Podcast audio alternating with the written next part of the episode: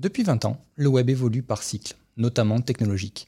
Développement sur mesure, CMS propriétaire, CMS open source.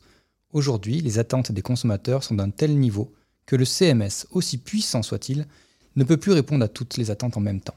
Depuis quelques années, il est commun de déléguer son outil d'emailing à une solution experte, son moteur de recherche à une solution experte, la gestion de son catalogue produit à une solution experte, la prochaine évolution sera de découpler l'ensemble des fonctionnalités d'un dispositif digital pour les confier à des briques expertes. Bienvenue dans l'ère des architectures découplées. Aujourd'hui, nous nous focaliserons sur le CMS Headless. Découpler l'outil d'administration de vos contenus avec l'outil qui générera leur rendu pour l'internaute. Quel est l'intérêt de ce découplage? Quels sont les freins et les avantages? Nous allons répondre à ces problématiques au cours des 30 prochaines minutes. Bonjour et bienvenue sur le podcast Digital Session, le podcast d'Altavia Aura. Je me présente, je suis Laurent Bourgeois, DGA et Planner Strat chez JetPulp, la BU digitale d'Altavia Aura. Je vais être votre guide tout au long des Digital Sessions, un podcast de 30 minutes pour creuser un sujet tendance digital avec un expert. Vous êtes prêts?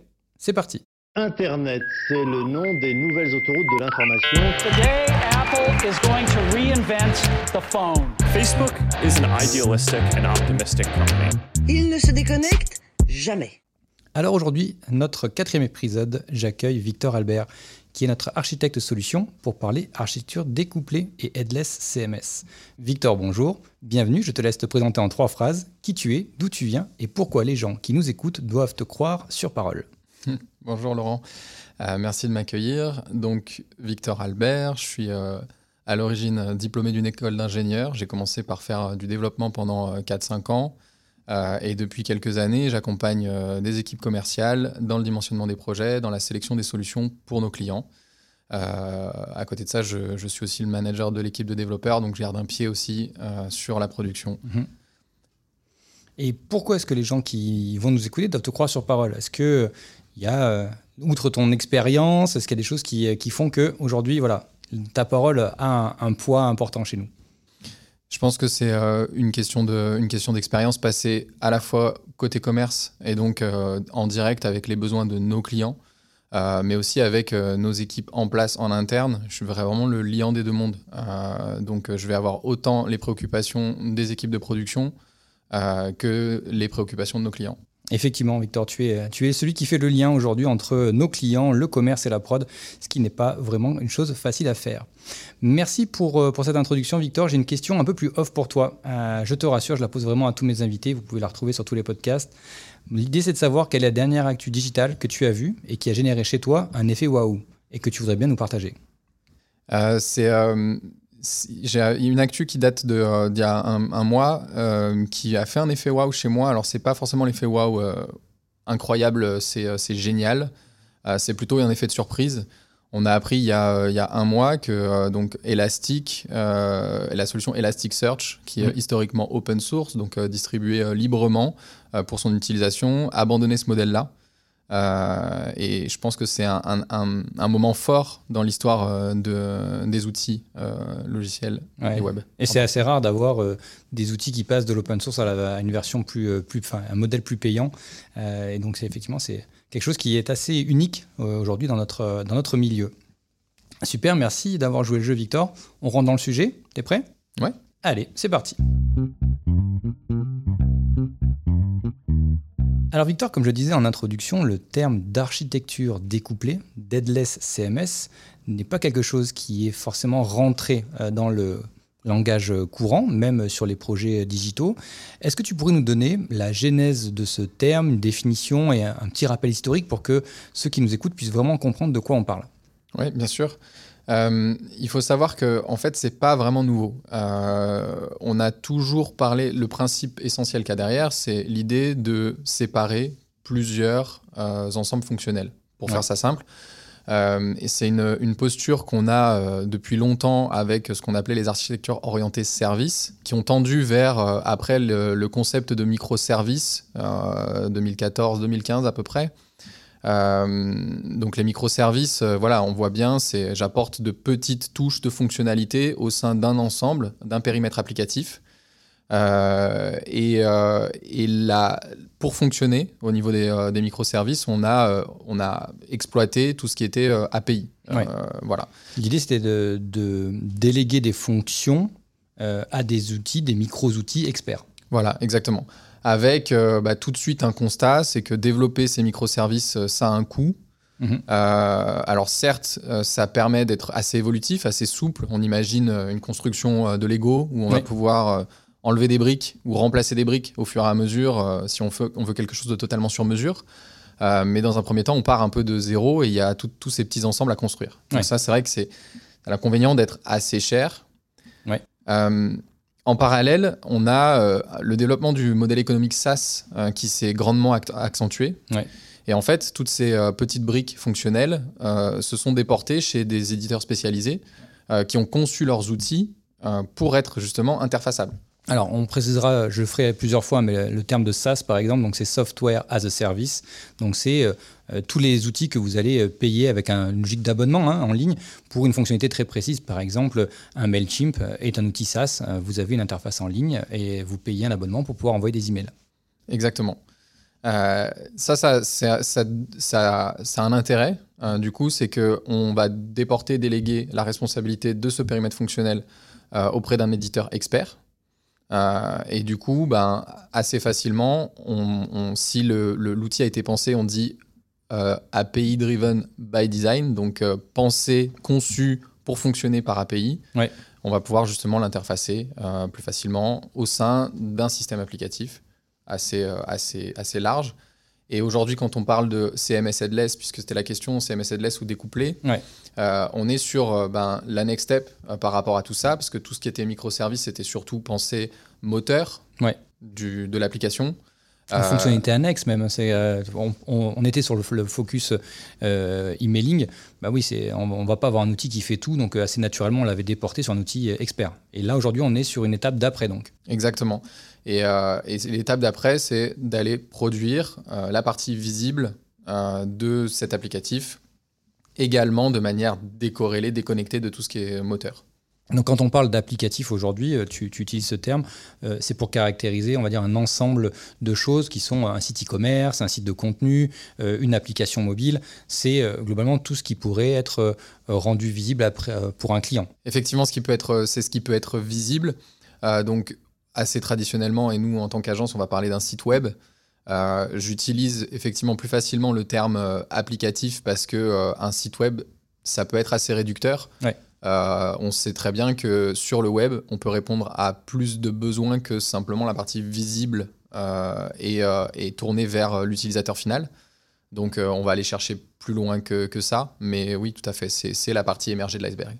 Donc en fait aujourd'hui euh, on est dans, un- dans une phase de l'histoire où on est en train de on avait une grosse brique euh, qui euh, était c'est le terme qu'on utilise nous hein, qui, était- monolithique donc d'un seul bloc et on est en train de travailler avec des outils qui vont nous permettre de la séparer en deux briques différentes.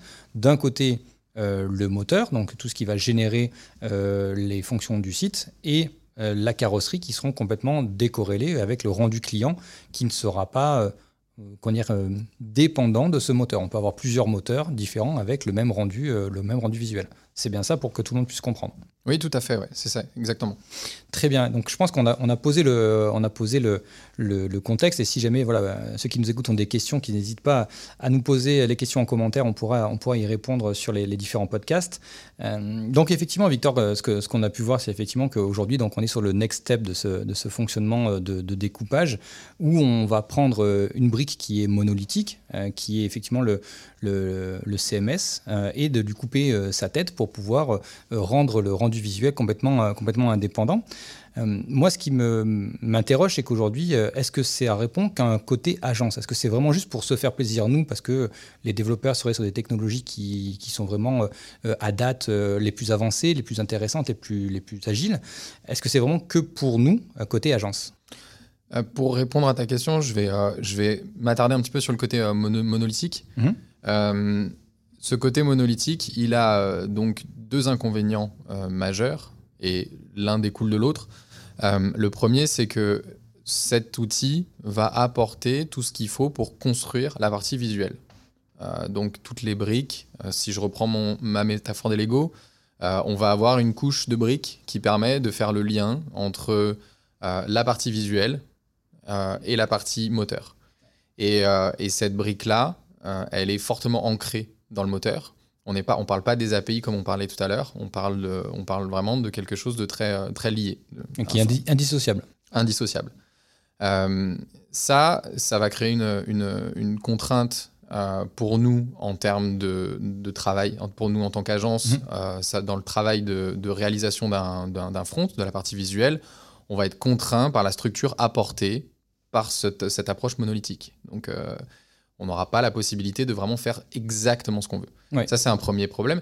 Le deuxième problème, euh, c'est que si on veut greffer et enrichir d'autres outils euh, un peu plus significatifs que euh, le, la solution de mailing ou le moteur de recherche, je parlais d'Elasticsearch tout à l'heure, on va avoir une certaine contrainte pour faire en sorte que ces autres briques fonctionnelles qui apportent euh, un côté visuel s'intègrent naturellement dans le contexte euh, de- du premier monolithe. Donc si je fais un, un exemple, on peut avoir un site e-commerce, Mhm. on veut euh, ajouter du contenu, les solutions de gestion e-commerce sont pas des, des solutions spécialisées dans la gestion de contenu. de On peut donner des noms. L'exemple de Magento, par exemple, Magento, par exemple, n'est pas du tout fait pour créer du contenu de façon qualitative, de, de façon qualitative, nativement. nativement. Mm. Alors, bien évidemment, on peut faire du contenu avec Magento, mais si on veut le faire de manière aussi poussée que euh, un CMS qui, dont c'est l'objet premier, Ouais. euh, ça va devenir très vite compliqué. Et du coup, on arrive sur cette deuxième li- limitation. Euh, si on décorrèle la partie visuelle, la partie front du moteur, on, on crée une zone de travail un peu plus souple qui va Ouais. nous permettre d'aller chercher de la donnée autant du côté du catalogue piloté par Magento Mhm. que du côté du CMS. On parle de CMS headless, il y en a qui sont spécialisés dans ce mode de fonctionnement, mais ça peut être aussi euh, WordPress euh, qui a des API et qui pourrait injecter euh, Ouais. son contenu dans ce front. L'idée, c'est vraiment de se dire que de notre côté, euh, euh, du côté de l'agence, en fait, on devient plus euh, architecte que maçon. C'est-à-dire qu'en fait, on va trouver le bon outil pour répondre aux besoins du client et le faire, dire, communiquer avec les autres outils pour qu'on puisse avoir le rendu qui est attendu par le client. Et nous, notre côté, on est spécialisé dans bah, justement ces, ces créations d'interfaces et d'interconnexions entre les différents, les différents outils qu'on a choisis. Exactement. On devient, euh, on va renforcer cette dimension d'architecte. Mhm. Et, euh, et, et c'est pas le seul, euh, le seul intérêt qu'on va trouver dans cette approche-là. C'est que du coup, je parlais tout à l'heure de contraintes apportées par les, les CMS. Oui. On va pouvoir s'en affranchir et travailler au mieux, au plus fin, l'expérience utilisateur. Ouais. Donc ça, c'est un des, un des avantages à découpler. Euh, On, va se focaliser sur effectivement un apport de, un apport de valeur pour le, pour le client et pas forcément par euh, une expertise qui est forcément biaisée par la maîtrise d'un CMS. Donc effectivement, ça nous permettra d'aller euh, d'aller un peu plus loin. Donc est-ce que euh, aujourd'hui cette, euh, cette cette vision en fait découplée du, CMS, il n'y a pas un, peu un, frein du côté client? Parce que ça veut dire qu'il va rajouter des outils. C'est-à-dire que je prends l'exemple d'un client e-commerçant, euh, c'est-à-dire qu'il va avoir un outil pour gérer son, son e-commerce, il va avoir un, outil pour gérer son contenu, il va avoir un outil pour gérer son merch, par exemple. Il va en avoir de partout. Est-ce qu'aujourd'hui, c'est pas, c'est pas ça hein, le frein du côté client? Je pense pas que ce soit un, un frein qui soit nouveau. Euh, en fait, le, le côté CMS e-commerce et euh, CMS de contenu, c'est des choses qu'on on l'a vu chez nos clients. euh, beaucoup n'ont pas ce problème-là quand ils pensent j'ai un blog et j'ai mon site de j'ai mon site e-commerce. C'est vrai. Plus nativement, quand l'e-commerçant veut faire, un, veut faire un blog, il se dit Ok, je prendre un moteur de blog, donc je prends WordPress. Exactement. Ce qu'il y a, c'est qu'on est de plus en plus exigeant et on veut faire de vraies passerelles euh, et pas simplement des liens, mais de vraies passerelles dans l'utilisation, la consultation des contenus Mhm. à haute valeur ajoutée. Et donc, du coup, on, on tend à vouloir faire rejoindre ces deux besoins. Mais il a déjà l'habitude de travailler avec deux outils. Il y a un autre, euh, un autre exemple, euh, une autre situation dans laquelle le cli- nos clients se sont pas posé la question et même acceptent de démultiplier les outils, c'est plutôt du côté de leur SI.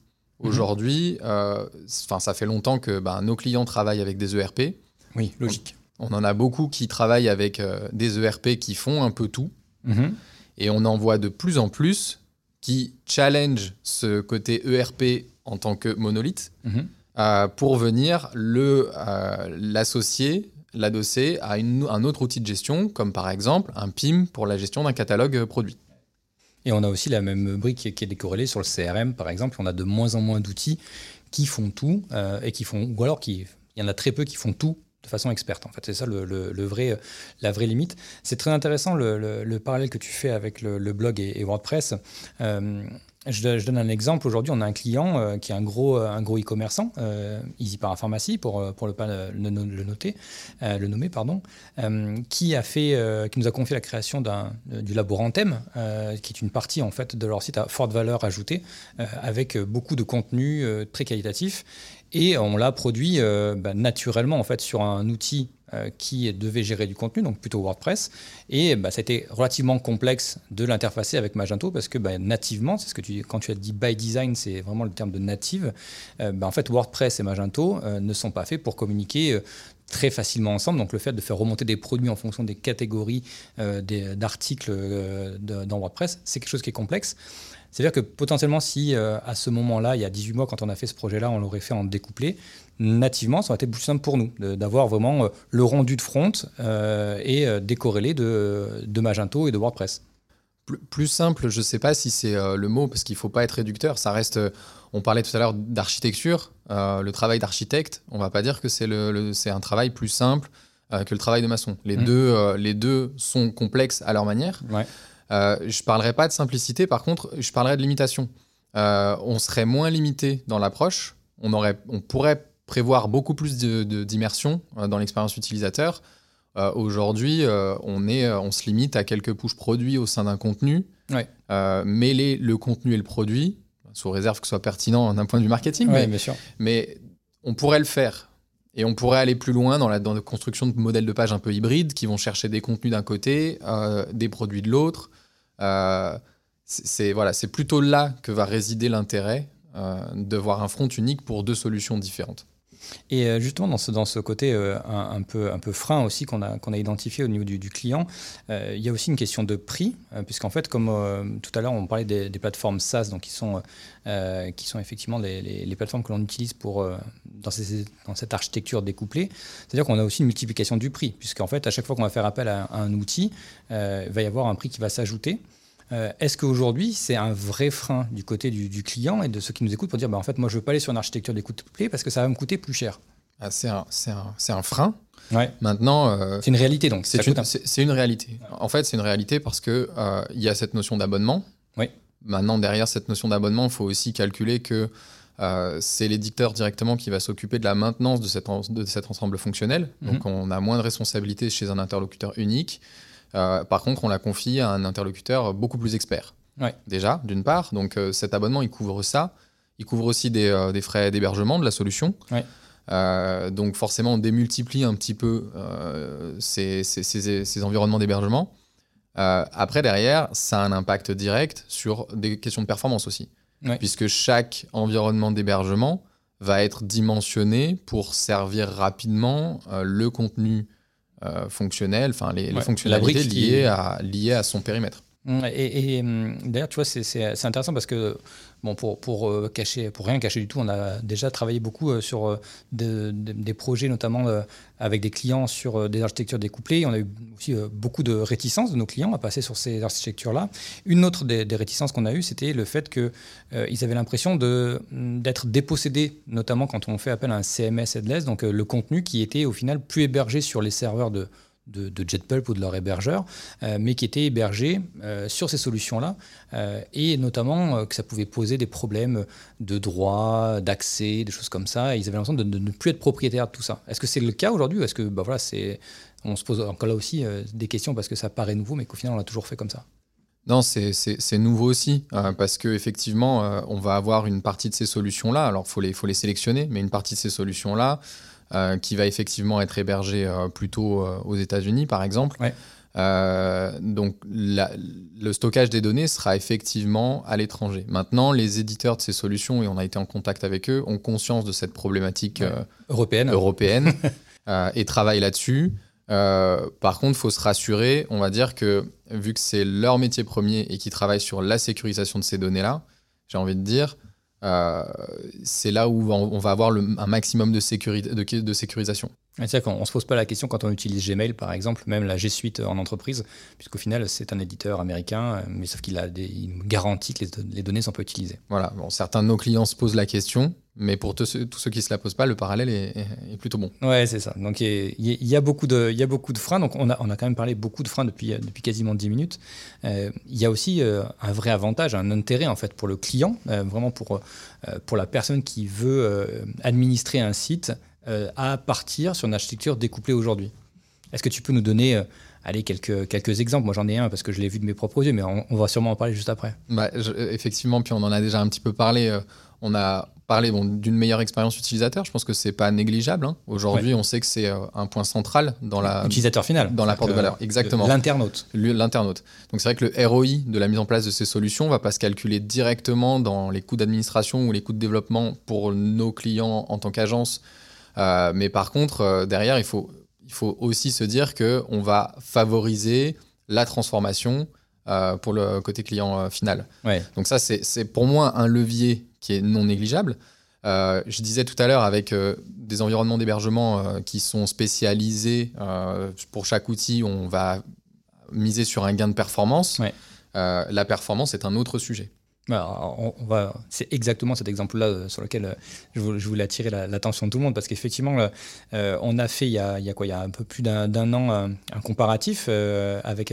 tu as fait ça avec tes équipes sur un hackathon où vous avez monté deux environnements différents basés sur le même le même contenu. un qui était servi par un Magento 2. Bon.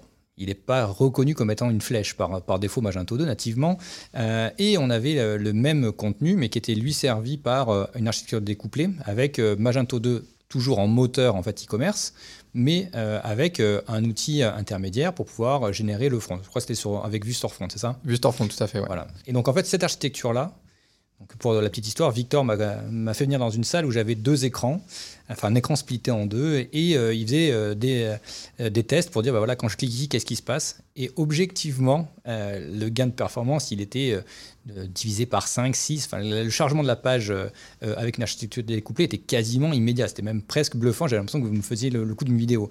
Mais est-ce qu'aujourd'hui, on, est capable de mesurer ça en termes de gains potentiels euh, pour, pour le rendu internaute? C'est une question qui est complexe. On peut mesurer euh, de l'apport de, du gain de performance. Ouais.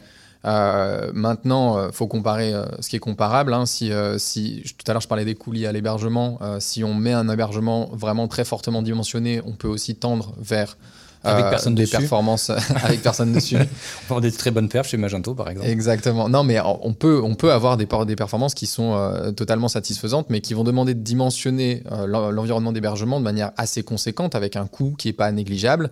euh, et qui du coup, ben, quand on voit les abonnements avec, sur des solutions SaaS, Ouais. on peut se poser la question de est-ce que je paye un hébergement d'une solution monolithique très cher ou Ouais. est-ce que je paye un abonnement Plein de petits hébergements.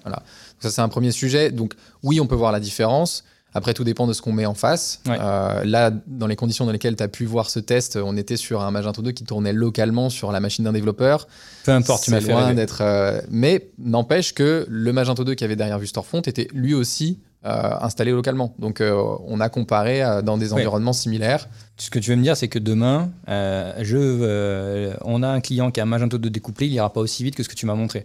Mais il ira quand même beaucoup plus vite que s'il il était monolithique. Non, je pense qu'il ira aussi vite. Euh, il, Ah bah ira, voilà. il ira aussi vite. Non, non, si, si, tout à fait. Mais on peut aussi, parce que je veux pas non plus. euh, euh, on peut aussi espérer des performances très, très importantes sans aller sur du découplé. Il Ouais. faut pas non plus. Ouais, Pour gagner, enfin pour avoir un site extrêmement rapide, ce que tu veux nous dire, c'est que il faut pas forcément viser une architecture découplée. C'est plus simple avec une architecture découplée que d'avoir euh, à optimiser une plateforme d'hébergement euh, dédiée à, un seul, à un seul outil. Et tu me disais aussi que ce côté gain de performance, on, pouvait aussi le, ressentir d'un point de vue euh, référencement naturel, même si c'est aussi un frein, parce que les technologies sont nouvelles et quand on parle architecture découplée à un SEO aujourd'hui, on a souvent des grands yeux qui s'ouvrent, mais on a pu en fait dérisquer aussi ça de notre côté et rassurer nos, clients sur le fait que ça, on génère aujourd'hui des, outils, des plateformes qui étaient euh, complètement euh, compatibles avec euh, les, prérogatives de Google. On le sait aujourd'hui, on, travaille sur des objectifs communs entre le web marketing et la production de ces applications. On va aller chercher la performance. C'est bon pour tout le monde. Euh, maintenant, le, le- le lien effectivement et les inquiétudes, elles ont été levées par un outil qui, est, qui a un apport de performance aussi, euh, qui est de la, la- le fait de servir côté euh, avant même que justement la partie langage de ce, de ce front, qui est le JavaScript, ne s'exécute, on va servir une première réponse qui aura été générée côté, côté serveur. On peut donner des noms. Hein. Ça, s'appelle du, du server-side rendering. Ouais. Voilà. Et ça, euh, du coup, ça permet d'alimenter Google avec une réponse qui va être asservie assez rapidement parce qu'elle est construite déjà, préconstruite. Et, euh, et ensuite, derrière, on va avoir tout le côté expérience utilisateur qui va être amené avec l'exécution du JavaScript. Donc pour les robots et pour l'indexation et pour euh, ces notions de performance et servir du contenu très tôt, euh, on a des outils qui permettent de dérisquer ça. Donc, euh, pour, pour faire simple, on a le, aujourd'hui, on n'a pas de frein euh, lié au, référencement, parce que c'est vrai qu'on a parfois des nouvelles technologies qui sortent et qui sont pensées uniquement pour les technophiles ou les techniciens et qui ne pensent pas à, la partie marketing de, de, l'environnement qu'on veut développer. Et là, en fait, aujourd'hui, c'est déjà, on est à un certain niveau de maturité qui nous permet de pouvoir garantir à la fois la cohérence technologique pour les développeurs, le rendu client et aussi le référencement, la visibilité au niveau de, au niveau de Google. Il y a peut-être un dernier point euh, qui, que, tu m'avais donné aussi qui serait intéressant de, creuser, c'est le fait qu'aujourd'hui, cette euh, architecture euh, nous permet de pouvoir proposer plus facilement une expérience mobile enrichissante sans passer par un développement d'applications pour, enfin, dédié pour, pour nos clients. Oui, tout à fait. C'est vrai que à la place de découpler, vous allez beaucoup entendre parler de solutions de type euh, PWA. Euh, D'ailleurs, euh, VuStorefront, qu'on citait tout à l'heure, a été très connu initialement pour ça, pour apporter cette expérience et ces, ces fonctionnalités de, de PWA, donc de Progressive Web App. Ouais, c'est ce, qui, ce qui permet aujourd'hui de pouvoir avoir une sorte d'application, je dis bien une sorte d'application sans développer dans le langage natif de euh, chacun des, des devices que l'on va utiliser euh, sous Android ou sur, sur iOS. Tout à fait. Euh, là aussi, je vais faire un petit peu de, un petit peu d'historique. hein. Euh, quand on a commencé à travailler avec le mobile, euh, on a, bah, il y avait, il y a eu très vite les applications, hein, forcément. Quand on a voulu, on a, quand on s'est rendu compte que ben, sur Internet, on pouvait avoir un périmètre fonctionnel intéressant sur mobile, on a conçu du design adapté au mobile, ce qu'on a appelé euh, très vite l'adaptif, qui a eu l'inconvénient d'avoir un coût très conséquent, moins conséquent qu'avec des applications euh, sur mesure sur iOS et sur Android, Ouais. mais conséquent. On est allé sur euh, bah, le développement des outils d'intégration euh, qui ont permis de faire du responsive, donc un, un- un- un affichage qui, qui s'adapte en fonction de la largeur du, du device, de- du dispositif. Euh, et aujourd'hui, avec l'émergence de ces langages, euh, de ces langages orientés front et pensés pour faire, euh, pour amener cette expérience utilisateur dans le front, on revient sur euh, le design plus adaptif pour avoir une meilleure expérience utilisateur et avec des coûts qui sont un peu plus maîtrisés parce que euh, ces outils-là apportent une façon de construire le front qui est beaucoup plus souple, beaucoup plus modulaire. De, de- voilà, de- on va reprendre tous des con- les concepts, c'est pas le sujet du jour, mais avec des concepts de design, d'atomic design, qui vont, auxquels on va pouvoir répondre beaucoup plus facilement grâce euh, à ces, euh, ces outils-là de, de front euh, découplés. Donc ça veut dire que euh, c'est un peu une boucle que l'on boucle, sauf que euh, on re- se retrouve avec notre à l'époque des templates mobiles, euh, sauf que on a un outil qui les génère beaucoup plus facilement et qu'on peut vraiment venir personnaliser complètement, adapter complètement euh, l'expérience euh, web euh, au device qui est utilisé, notamment en mobilité, donc avec des fonctionnalités un peu particulières, comme si on les avait développées sur mesure pour le mobile.